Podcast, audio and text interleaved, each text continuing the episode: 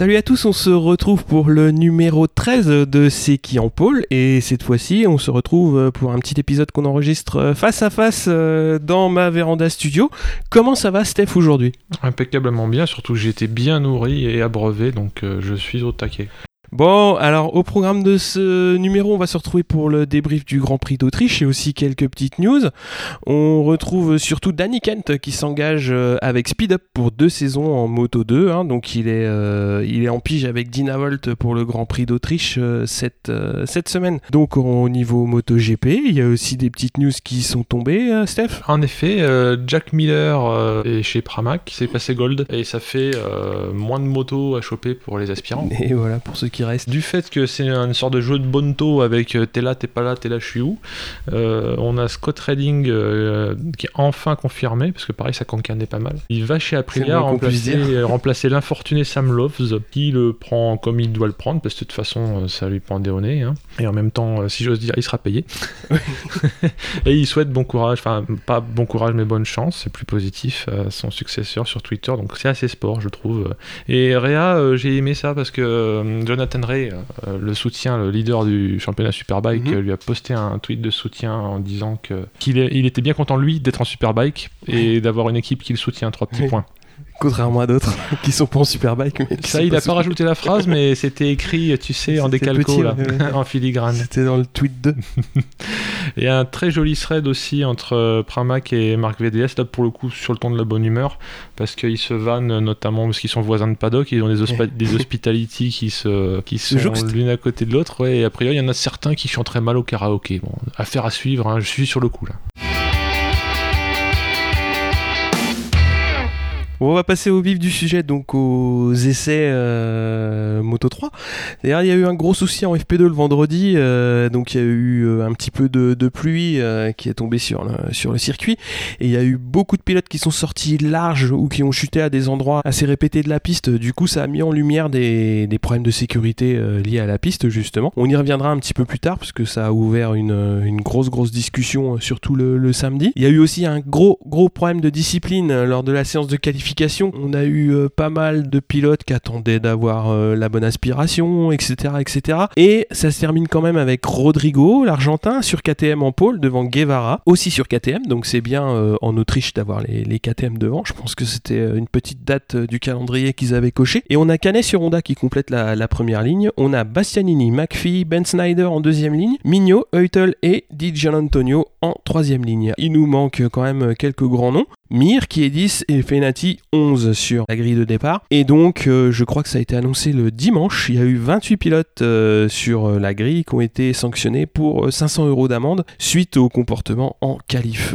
Donc, ça a été un peu compliqué. En fin de séance, il y a eu une petite discussion aussi en italien. Alors, je sais pas si tu as vu les, oui, j'ai images. J'ai vu une grosse petite discussion. Hein. Ouais, donc ils ont, ils ont des petites aires pour s'entraîner au, au, départ. Et là, Fenati et Di Antonio, ils, sont, ils sont bien accrochés. Quoi. Il n'y a pas eu de suite sur ce qui s'était dit, etc., etc. Mais c'était assez animé. Et il y a eu aussi une rentrée au stand tendue entre les deux Estrella Galicia qui se sont un peu gênés en qualif. Euh, donc c'était un petit peu l'ambiance euh, tendue, on va dire. En moto 2, on a eu en première ligne Pasini Morbidelli Marquez, en deuxième ligne Bagnaia Lutti Cartararo qui a fait une très belle qualif, Vignales Oliveira Vieré toujours bien placé. Nakagami 12e temps et je parle de Simeone parce qu'on parle de lui euh, pour un guidon MotoGP euh, la saison prochaine, 24e temps. Donc euh, j'ai hâte de le voir sur une 1000 cm3 pour voir ce que ça peut donner. Même s'il paye son guidon, c'est pas ça qui va le faire aller vite à mon avis. C'est effectivement, j'apprends l'existence de ce personnage. Je ne lui souhaite pas de mal du tout, hein, mais je, il est sorti ex nihilo comme ça. Euh. Oui, oui. Bah, juste parce qu'il y a des beaux autocollants à coller, quoi. Donc, euh. Bon, bah, il se fait une carrelle Abraham. Oui. je sais pas si c'est comme ça qu'on doit le dire. Hein. je signale que je serais incapable de, de tourner euh, comme eux, hein, mais voilà, bon. Ils arrivent, Deus Ex Machina, avec une planche de stickers sur les carnages. Avec les bons partenaires qui vont bien. Tu nous parles du, des qualifs MotoGP? Oui, euh, nous avons eu euh, un show des Ducati euh, lors des qualifs, parce que les premiers à se montrer furent Barbera et Dovi. Notre Frenchie de service, Zarco, lui, n'était pas en reste sur Yamaha, puisqu'il a fait quatrième, et Lorenzo, cinquième Lorenzo, début de résurrection. En tout cas au calife. Yannone, le, le, phénix, enfin on va pas parler de phénix, on va parler d'une espèce de moineau un peu cramé qui se montre le samedi matin.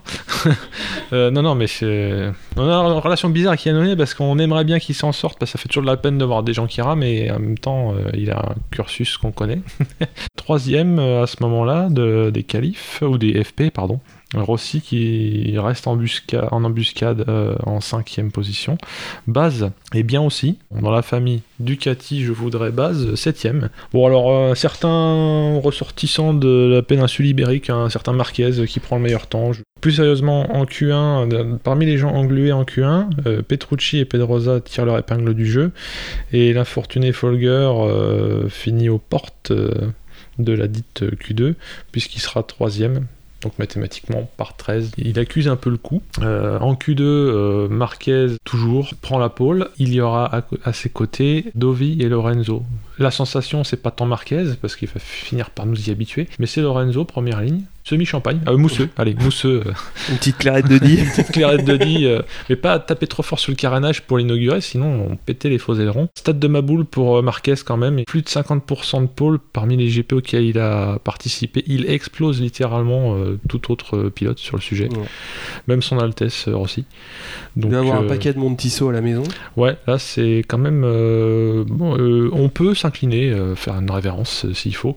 Parmi les gens en deuxième ligne, Vignales, qui ne démérite pas. Petrucci euh, qui continue d'être bon, c'est plutôt euh, la sensation euh, du moment. Avec Zarco, bien sûr, qui ferme la deuxième ligne. Le GOAT, Greatest of All Time Rossi, 7ème. Yannone 10, qui est pas si mal pour Yannone, hein, et Baz 12ème. Donc voilà pour les premières lignes. MotoGP World Championship about to start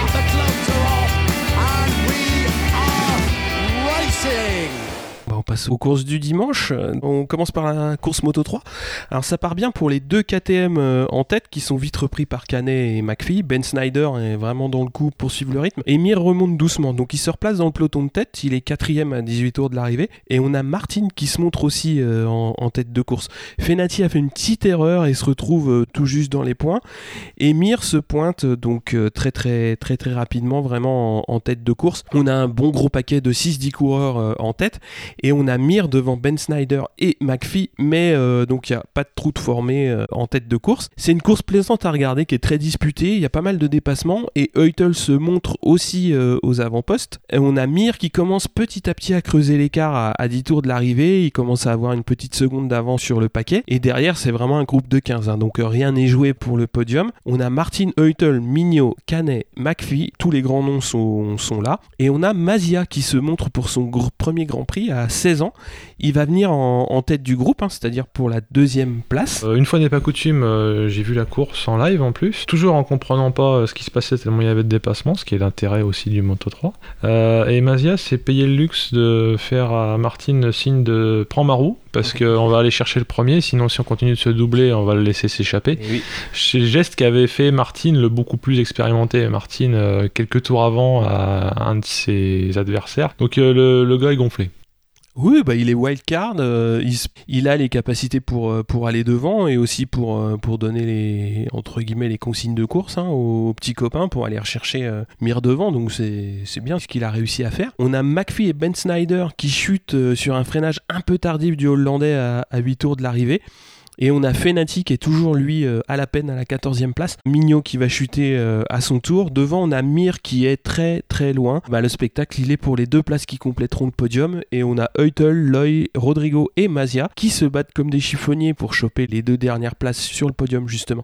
Et dans le dernier tour, donc on a Mir qui est intouchable, Eutel qui réussit à creuser un petit écart et qui le met à l'abri des retours. Mais c'est surtout Martin qui va prendre la, troisième place devant Loy, Canet et Dijan Antonio. Et on a Fenati qui va finir assez loin, 13e. Et on a Jules Danilo côté Frenchy qui termine à la porte des points, donc à la 16e place On peut passer à la course moto 2. Ça démarre avec une chute au premier virage. C'est quelque chose qu'on avait vu, euh, qu'on n'avait pas vu depuis euh, un petit moment. Chute qui va impliquer pas mal de pilotes, avec entre autres Cartararo qui est pris en sandwich, avec euh, Manzi, Baldassari, Lequana, Simeone Nakashima, Marini et Cortese. Alors beaucoup de pilotes ont dû faire de gros écarts pour éviter la chute, ça veut dire que le, peloton va vraiment euh, s'étirer. Il va y avoir une fracture pour Simeone euh, de la tête de l'humérus, donc ça c'est quand même euh, assez sérieux et ça va nécessiter pas mal de temps pour se remettre d'aplomb. Et on va avoir une fracture donc au niveau du poignet qui est incomplète pour Cartararo, donc ça semble un petit peu moins grave que prévu. Devant on a Morbidelli, Lutti, Pasini, Marquez qui sont partis en tête de course. Il y a des très belles manœuvres entre Pasini qui s'invite euh, en tête de course au début, donc sur les, premiers tours. Ouais, on a une belle parade euh, à 4. Et dans le deuxième groupe, on a Bagnaia, Oliveira, Binder et Vignales euh, devant. Morbidelli réussit à s'échapper hein, petit à petit à 17 tours de l'arrivée. Il a une petite seconde d'avance sur Marquez et Lutti. Et on a Pasini qui commence à décrocher un petit peu. Il perd un petit peu pied avec le, groupe de tête. Et Lutti Marquez, ça donne tout pour récupérer la, deuxième place, puisqu'ils sont quand même pour tous les deux décrocher une bonne place. Ça permet de se reclasser au, championnat euh, du monde. Alors ça se regroupe doucement à 3 quand même. Oliveira qui a remonté Pasini pour la 4. Surtout, bah, rien n'est fait euh, en tête. Et on a Pasini qui continue de glisser parce que Bagnaia va le passer à son tour. Et on a Oliveira qui va accrocher euh, Marquez pour la troisième place. Et malheureusement, il va chuter, il va prendre un gros gros high side. donc c'est dommage parce qu'on avait déjà les KTM qui avaient fait une course Moto 3 qui était pas trop mal. Donc ça aurait été bien quand, quand Moto 2 ça suive le même chemin, mais c'est pas le cas. Les tribunes elles commencent vraiment à, trembler pour les oranges. On a Lutti qui a fait un petit écart et du coup ça va, ça va permettre à Marquez et Morbidelli de creuser euh, justement euh, le petit écart qui va bien. Et à deux tours de l'arrivée, ça semble établi, donc ça bougera pas. Et derrière, on a Bagnaia qui fera 4, Pasini 5, Nakagami 6 et Binder 7. Côté Frenchy, on a Cartararo qui a chuté. On passe à la course euh, MotoGP. Ah bah, je piaffe, moi. Mais je piaffais devant ma télé et je piaffe là toujours de, faire le débriefing. Pour commencer euh, par l'image marquante de la grille, c'est Petrucci qui se fait, je ne sais pas quoi, une, roue arrière. Une tonnerre mécanique. Oui, une tonnerre mécanique ou une roue arrière de Keke en scooter MB4 dans le collège. Et donc il manque de se faire tamponner par Crutchlow et tous ceux qui sont derrière, et voire même de se taper un ride-through pour cause de faux départ, parce que ça sentait un peu le cafouillage. Mais bon, il n'en fut rien pour Petrucci, on verra plus tard ce qui lui était arrivé. Euh, Paul Espargaro, fait notable, il s'est fait euh, tamponner par son voisin de droite dont je n'ai pas pu euh, relever l'identité. Alors au début, on a cru que c'était ça qui l'avait forcé à abandonner quelques tours après, mais il se trouve que dans une interview, il explique que oui, il s'est fait ruiner la main droite par son voisin de droite, mais c'est son frein arrière qui a commencé à déconner pour une autre raison. Donc c'est un problème technique. C'est pas lié. C'est pas lié. On aurait pu croire, mais bon. En tête, euh, Lorenzo euh, qui tente de nous faire une Lorenzo, on le verra après, et ça, ça a failli marcher. Euh, suivi de Marquez, Dovi et Rossi, le Grigou, qui arrive directement à squatter la quatrième place, avec Zarco dans son sillage qui n'en est pas moins un grigou d'ailleurs. On parlait abandon euh, précédemment, parce qu'on a eu un petit hécatombe quand même en début de course. Folger abandonne, je n'ai pas la cause de ses déboires, je sais pas si tu l'as relevé, mais ça semblait plus mécanique, c'était pas une chute en tout cas. Non, c'est pas une chute. C'est la, la brelle. Baz et Callio sont, sont bien placés pendant ce temps 9 et 10, mais sur ces entrefaits, Petrucci rentre au stand, a priori une pompe à huile euh, dans le sac. Le, mythe du Ducati, en fait, le Ducati de route, en fait, des problèmes de pompe à huile, mais visiblement, du coup, ça se transpose au MotoGP. C'est la technologie de la route euh, voilà, qui, qui, remonte par capillarité euh, sur la piste. Euh, on croise les doigts pour que non. D'ailleurs, on verra par la suite que ça n'a pas trop mal margé pour les Ducat. Ben, justement, parlant de Ducat, Lorenzo nous fait le signature move. Ah en squattant la première place pendant 11 tours et relativement aisément. On n'avait pas l'impression qu'il transpirait beaucoup. Zarco et Rossi à la lutte, on a toujours peur un peu que le prétendant y mette euh, par terre euh, le chef. Mais pendant ce temps, pendant qu'il se passe et que se repasse, euh, bah, c'est Pedrosa qui tire les marrons du feu et qui leur choure la quatrième place. Tel Shipper le renard. Donc Lorenzo, parce que bon, il devait quand même rouler fort pour se faire une Lorenzo, se rate au virage 3. Le virage 3 sera le théâtre de pas mal d'erreurs qui, seront sujets à dépassement, notamment parmi les leaders. Euh, mécaniquement, Dovi euh, lui passe devant et Marc Marquez aussi, euh, le, morpion. Dovi réussit à garder la première place.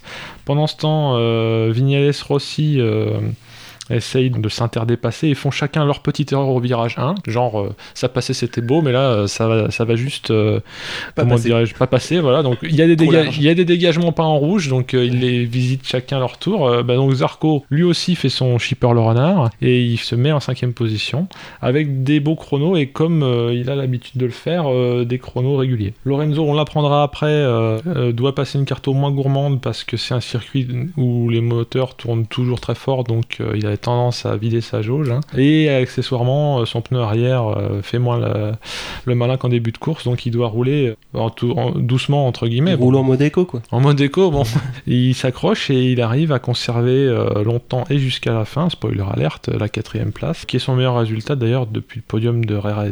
Et on a tendance à oublier qu'il avait fait podium en début de saison, mais il n'avait pas été que ridicule euh, dans les premières courses. Marquez euh, prend les commandes pour changer, hein, et il semble en mesure de distancer Dovi, mais le susnommé Dovi, bien qu'ayant du soft à l'arrière et non pas Marquez, ben, arrive à tenir le rythme, et mieux que ça, puisqu'il le repasse proprement. Donc il fait, euh, il fait sa clean, hein, limite chirurgicale. Ça a beau être chirurgical, il n'y a jamais rien de trop. On sent que les freinages, euh, on est sur du la fureur de vivre au bord du ravin. hein, ça, mais ça passe, bordel. Euh, et on parlait du virage 3, ben Mar- Marquez en fait une, une erreur, on va appeler ça comme ça. Il sort large. voilà, mais bon, c'est pas non plus, il se rate pas, mais comme il sort large, ben à ces niveaux-là, ça suffit. Et Dovi fait des freinages de trappeur et il passe. Mais évidemment, retour du Grigou, du vieux Grigou, désormais vieux Grigou, Pedrosa, qui remonte pendant ce temps, mais n'arrive pas à se mêler au combat de son propre aveu. euh, ça glissait de l'avant et ça spinait de l'arrière. Donc en gros, hein, euh, Bon, c'était pas génial, mais bon, bon, ça, a euh, placé quand même. Podium quand même. Hein. Oui, on, on a parlé aussi de Rossi qui a fait des erreurs au virage 1, euh, deux tours après que Lorenzo ait fait la même. Donc on sentait les pilotes à la limite quand même de ce qui était faisable avec le grip disponible, que ce soit celui de la piste ou des pneus. Pendant ce temps, Marquez lui s'en fout parce que quand ça glisse, ça le fait rigoler, donc il prend tous les virages en travers, en drift. Limite. Miller, l'infortuné, euh, se bourre à 8 tours de l'arrivée. La baston ultime d'Ovi Marquez qui nous régale quand même, Mhm. on peut le dire. On était limite debout sur le canapé. hein. Et sur le dernier virage, attaque suicide de Marquez, on peut appeler ça comme ça. En tout cas, je- moi, ce que j'en ai pensé, c'est qu'il pensait assez gêner euh, Dovi en faisant le connard euh, pour euh, le pousser à l'extérieur, comme il avait fait à Lorenzo à une époque. Une sorte Ah de bah bloc ouais. pass. Je sais pas ce que t'en as pensé, toi, mais c'était un peu hardcore. C'est- Et c'est pas que parce que j'aime pas Marquez. hein. Oups, je l'ai dit, excusez-moi. C'est la course, donc faut le tenter, mais euh, moi je trouvais que c'était une manœuvre un peu osée. Après, euh, bon voilà, c'est lui qui est sur la moto, pas moi. Enfin, Je dois t'avouer que je suis pas mécontent que ça passe pas, bah oui, mais parce que euh, gagner sur un truc comme ça, ça aurait été ah, peut-être un peu crade, je, je dois l'admettre. Mais bon, après il tente, euh, Oui, oui, c'était au pas un risque de se foutre tous les deux au bac. hein. Ouais, il y a ça aussi c'était derrière. pas- C'était pas un assassinat, mais fort heureusement pour Dovi qui a confirmé sa stratégie en a posteriori, il a fait exprès d'ouv- d'ouvrir pour repiquer, euh, Ouais. pour euh, recouper finalement le Pour virage. remettre en fait, euh, plus tôt euh, que. un gros, c'est extrêmement externe, corde externe, Ouais, tout en faisant un geste de la main en disant t'es con ou quoi? C'est pas J'ai bien. J'ai bien aimé ça. hein. Ouais. Ouh, petite bah, euh, passe d'armes, euh, y compris gestuelle. Ouais. Donc euh, j'ai écrit, je relis mes notes parce que je- je- j'assume. Son bloc passe de connard n'a pas marché. Donc euh, Dovi lui fait la fin de shoot à la Jordan du style Oh, j'y suis pas, mais en fait je passe par l'intérieur. Donc ça se finit, euh, mais j'étais pas mécontent que ça se finisse parce que je, je n'en pouvais plus. Euh, Dovi premier euh, avec les HRC quand même dans son sillage, euh, Marquez et Pedrosa. Donc belle opération de Honda, même si Mm. les vrais gagnants du jour c'est Ducati. D'autant plus que Lorenzo fait 4, Mm. donc euh, la pépite à 10 millions euh, commence à, ra- à ramener un peu du, du point, du point d'XP comme dans les RPG. Il hein. temps. Et Zarco, j'allais dire à l'expérience, c'est-à-dire que en, en- non, mais en tournant euh, super régule et clean, ne détruit pas ses pneus et devance, euh, ce qui fera un peu parler par ailleurs, euh, Vignales et Rossi qui sont Ouais. des factories si je ne m'abuse, tu me confirmes? Eh oui. Base, excellent résultat, base, Oui. 9ème, 9ème. Alors c'est pas le meilleur de sa carrière parce que je suis allé un peu creuser, c'est le meilleur résultat de la saison? Sauf Sur le sec, c'est sur le son- oui. son meilleur résultat sur le. Soyons il avait déjà fait sur le euh, une quatrième place, mais sur le Ouais. mouillé, si je me trompe. Ouais. Et, Et, Kallio, euh, le presque, ouais, presque local de l'étape parce qu'il est finlandais, mais euh, sur KTM, Sur hein, euh, finit dixième. Pilote d'essai KTM. Ouais, quand même. bon, ça, ça vaut pas quand le pilote d'essai Ducati, Bayliss, était venu gagner, mais c'était pas le même contexte. C'était sa piste à Philippe Island. Mais dans Kallio dixième, grosse, euh, perf euh, à domicile. pour les Red Bull en tout cas. On a beaucoup parlé des pneus pendant que je faisais ce débrief et beaucoup après aussi. là, c'est 36-15 à mon opinion. on ne comprend rien aux pneus euh, et les pilotes non plus visiblement parce que euh, tout au long du week-end, le week-end intégrant le vendredi, beaucoup font des tests avec toutes les gommes possibles. Au départ de la grille, on avait les six types de pneus, donc 3 pour l'avant, 3 pour l'arrière, euh, bien éparpillés en nuage de points. peu de gens savent lire, y compris les pilotes, ce qui va marcher une heure après en fonction de la température, euh, de la carto. Euh, alors, d'une part, ok, ça resserre les perfs, d'autre part, ça brouille un peu l'écoute pour faire mm. une contrepétrie. Euh, pour, ça nous permet pas, nous, de voir bien si le mec a fini 12ème parce qu'il avait un gomard en lambeau ou parce qu'il était mauvais. C'est toujours pareil.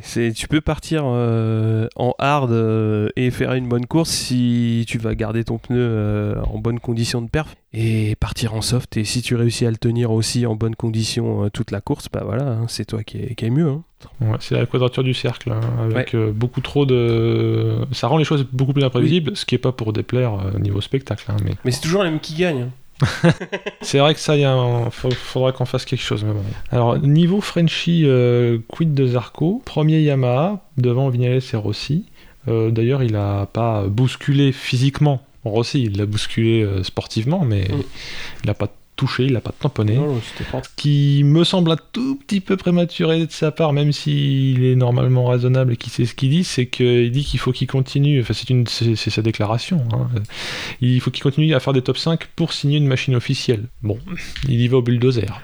Oui, oui, oui. C'est la version Crotchlow de Yamaha. Ouais, bah ouais. Ce serait bien que j'ai une bécane bleue. Mais euh, après, euh, voilà, c'est couillu de, de, le dire comme ça. Mais c'est pas illégitime. Mais non, c'est clair, c'est pas illégitime. Et euh, bon, après, il sera peut-être factory dans une autre marque que Yamaha. Hein, ah oui, parce que le fait de se montrer régulièrement devant, après, il se montre parfois devant les, les Yamaha, mais ils se montent tout le temps avec les factories de toutes les marques. Donc mm. euh, au bout du compte, euh, c'est le crap qui va sortir du panier. Mm, mm, ah, mais après, il y a toujours le. Comme c'est un monde impitoyable, il faut pas sortir trop tôt du bois non plus, tu vois. là, il a quand même deux ans de contrat euh, avec Tech 3, donc c'est sûr que l'année prochaine, il sera aussi chez Tech 3.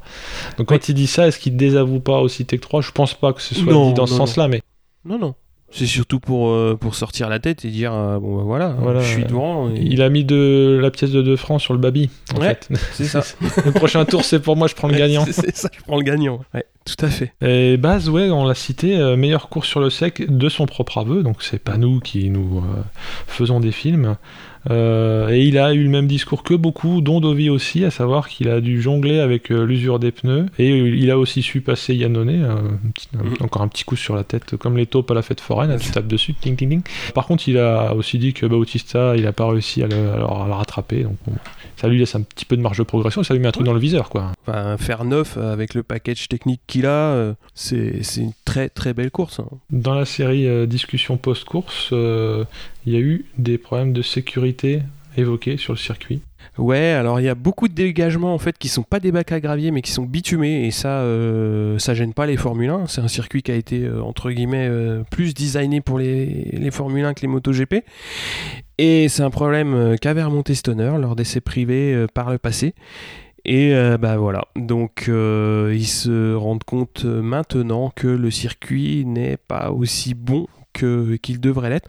Alors c'est dommage parce que c'est uniquement la deuxième année où on court sur ce circuit, qu'il a été refait exprès euh, avec les sous qu'on met dans les, boissons énergétiques pour ça.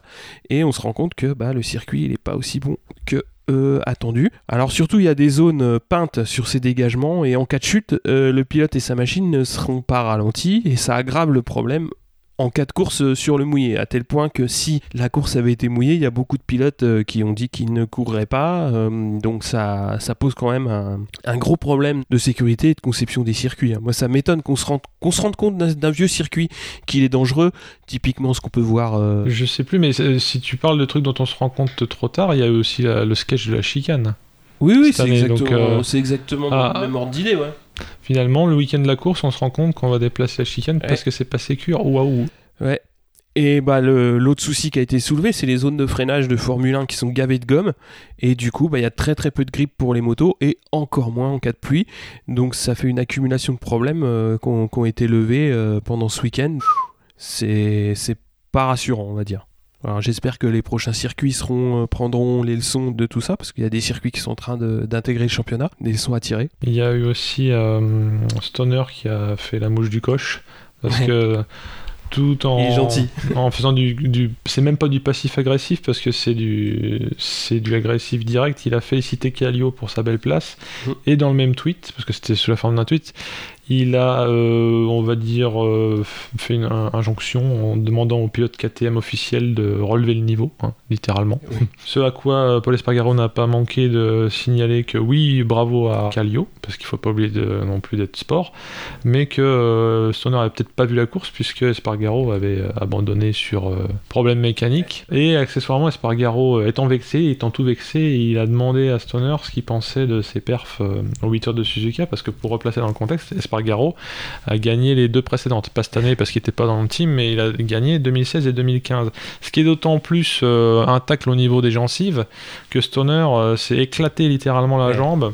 Il pris une euh, à Suzuka, l'année, la première année où Espargaro avait gagné. Donc c'est un peu, euh, c'est un peu sale comme échange. Que ce soit le ping, hein. le ping et le pong euh, sont, sont pas très cool. Ouais, le service est un peu pourri et le retour. Mm, ouais, bah, dans, même, dans, les carrés de service sur un boisé.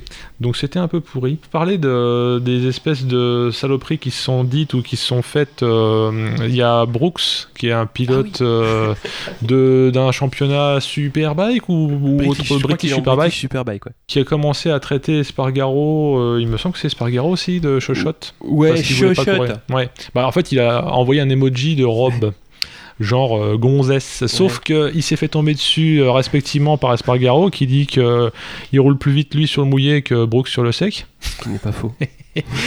et Maria Herrera a envoyé une photo de elle en Willy en disant Dis donc, espèce de gros naze sexiste de mes deux et euh, lui ont emboîté le pas pas mal de, nanas euh, qui sont super fortiches en motocross notamment.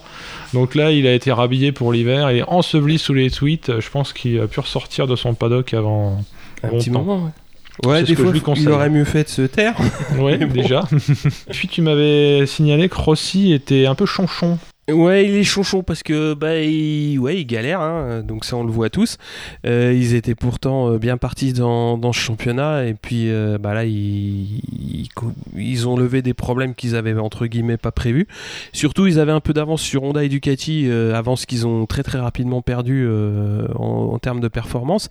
Et donc il a pointé un petit peu Zarco du doigt en disant ouais au lieu de faire, au lieu de se marrer et de dire ouais je suis devant les usines, et eh bah nous les usines euh, bah, on galère pour résoudre les problèmes. Bah ouais, il est chonchon. Euh, il sait faire marcher soft euh, sur sa bécane. Aussi, il a plus de problèmes. Faut se recentrer sur les, résolutions de problèmes dans l'équipe Factory. Moi, j'ai trouvé qu'il commençait un petit peu à, avoir à se montrer un peu agacé, Rossi. Entre guillemets normal, mais après, effectivement, il perd de sa grandeur, on va dire. Il ne se drape pas dans sa cape d'hermine. Il perd pas de sa grandeur, mais de, voilà, comportement, j'entends. Ah ouais, faut voir, faut voir ce qui est. C'est bah voilà, Zarco il a trouvé un style de pilotage qui agresse très très peu le, pneu.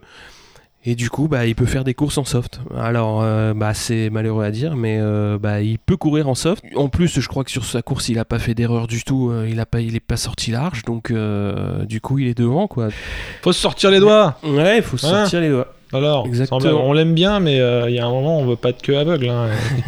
Alors, quid du championnat? Alors, au niveau championnat, on a Mir euh, qui est en tête du championnat Moto 3 avec 215 points, Fenati deuxième avec 151 et Canet troisième avec 137. En Moto 2, on a Morbidelli avec 207 points, Lutti deuxième avec 181 et Marquez troisième avec 153. En GP, on a Marquez euh, en tête avec 174, Dovi deuxième avec 158 et Vignales troisième avec 150 et on a Zarco qui est sixième au championnat, toujours premier indé, premier rookie avec 22 points d'avance sur Folger. How do you do, good lady? I am Arthur, King of the Britons, and I am your king. Well, I didn't vote for you. You don't vote for kings? Well, how did you become king then? The Lady of the Lake. Her arm clad in the purest shimmering samite held aloft Excalibur from the bosom of the water. Strange women lying in ponds distributing swords is no basis for a system of government. On va passer euh, au prochain Grand Prix qui va se tenir en Grande-Bretagne à Silverstone, euh, donc le 27 août. Et ce circuit-là, bon, il en a été question parce qu'il y a eu discussion sur le renouvellement. quel circuit pour l'Angleterre ça a été renouvelé pour Silverstone. C'est un circuit, alors pas aussi ancien que ceux qu'on a cités avant, où ça tournait euh, dans les années 30 avec des voitures improbables sur 30 euh, km de boucle. Mais euh, ça a quand même une petite histoire. C'est les anciennes pistes de la RAF, Royal Air Force, qui ont servi à partir de 1948 pour la Formule 1. Euh, c'est un circuit un peu improvisé avec des morceaux de piste d'envol de, de, coucou de la RAF. Des gros euh, bouts de droit. Euh. Et puis des, des, des, routes classiques pour faire la jonction.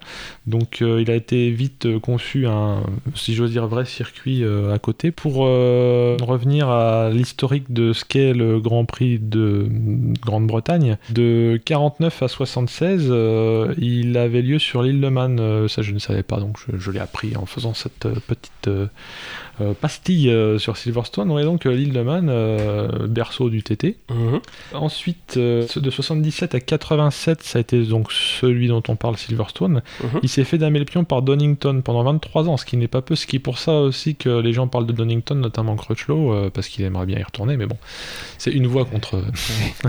il s'amuse mieux, hein, s'amuse mieux à Donington qu'à Silverstone. C'est un problème certes, mais Donington a rendu la main à Silverstone en 2010. Je pense qu'il y a des histoire de pognon derrière ça, peut-être moins qu'en F1, mais bon. Et d'infrastructure, parce qu'à priori Silverstone est mieux équipé que Donington. Oui. Il y a un autre problème, c'est que il y a le circuit of Wales qui doit se monter depuis un petit moment. ah, ah, oui, mais c'est le monstre du Loch Ness, c'est pareil. Ah, c'est hein. exactement, c'est l'Arlésienne euh, où il y a des sous, il y a pas de sous, il y a des sous, il y a pas de sous. Bah voilà, il y a toujours un Grand Prix du Royaume-Uni, c'est pas le Grand Prix d'Angleterre, mais c'est le Grand Prix du Royaume-Uni qui se tient. Ah, il devrait ceci se tenir sur un circuit flambant neuf, mais euh, il y a des gros gros problèmes de financement. Donc euh, en attendant, bah, c'est les pistes euh, que tu as citées qui, qui continuent leur activité. Silverstone, il a eu une comme beaucoup des circuits, quasiment tous, pendant le XXe siècle, ils ont été euh, refaits, re-refaits et remodifiés, beaucoup pour tenir compte des perfos, euh, mais là c'était plutôt euh, pour tenir compte de la dangerosité, parce que dans sa première mouture, fin des années 40-50, la décennie qui suivait, ça ressemblait presque à un rectangle. Ah donc c'était extrêmement rapide avec des virages à 90 degrés entre chaque. Donc il y a eu un rajout euh, au fur et à mesure des décennies de chicanes par-ci par-là, mais c'est surtout à partir de 90 euh, qu'ils ont remis des zones vraiment sinueuses pour vraiment ralentir, euh, le rythme pour qu'il y ait aussi du spectacle. Il y a la sécurité d'une part et le spectacle d'autre part. Sinon, on est sur du Daytona, donc euh, bon, c'est un peu ah, du Daytona avec des virages à 90. donc euh, les mecs, euh, vas-y, enclenche la vitesse et puis je vais me. C'est l'époque de Flash McQueen. Hein, ah ouais, c'est Flash McQueen dans le... chez, chez les UK là. Il commence dans les années 90 à ressembler à ce qu'on appelle un circuit classique avec de la bonne courbe bien pénible en, épingle à cheveux suivi d'un gauche-droite des pif-paf pour que ça, ça freine, que ça staxe et puis qu'on ait le temps de les voir passer aussi, bah accessoirement. Donc il passe euh, en 2010, euh, il y a aussi un gros bouleversement parce que pour l'arrivée des MotoGP, pour, pour le retour des MotoGP post-Donington, ils ont rajouté quasiment au milieu du circuit toute une zone elle-même sinueuse. Et on a gagné 800 euh, mètres de développement euh, rien qu'avec cette modif-là, donc ça n'est pas peu. Il a pour autant été homologué FIA aussi pour que les fins mhm. puissent continuer à, ramener un peu du pognon sur ce circuit. En parlant de pognon, euh, maintenant j'ai pris mon parti de vous parler des sponsors pour voir s'ils sont ridicules ou pas. Octo Telematics, alors figurez-vous que c'est des gens qui sont vraiment en mode dans le tertiaire parce qu'ils monétisent la data de télémétrie de bagnole pour les assureurs. Bon, moi, ça m'a fait penser que. Ah, mais si, mais oui. S'ils font la même chose sur les bécanes, je crois qu'ils n'auront pas leurs euh, assurances, les pilotes.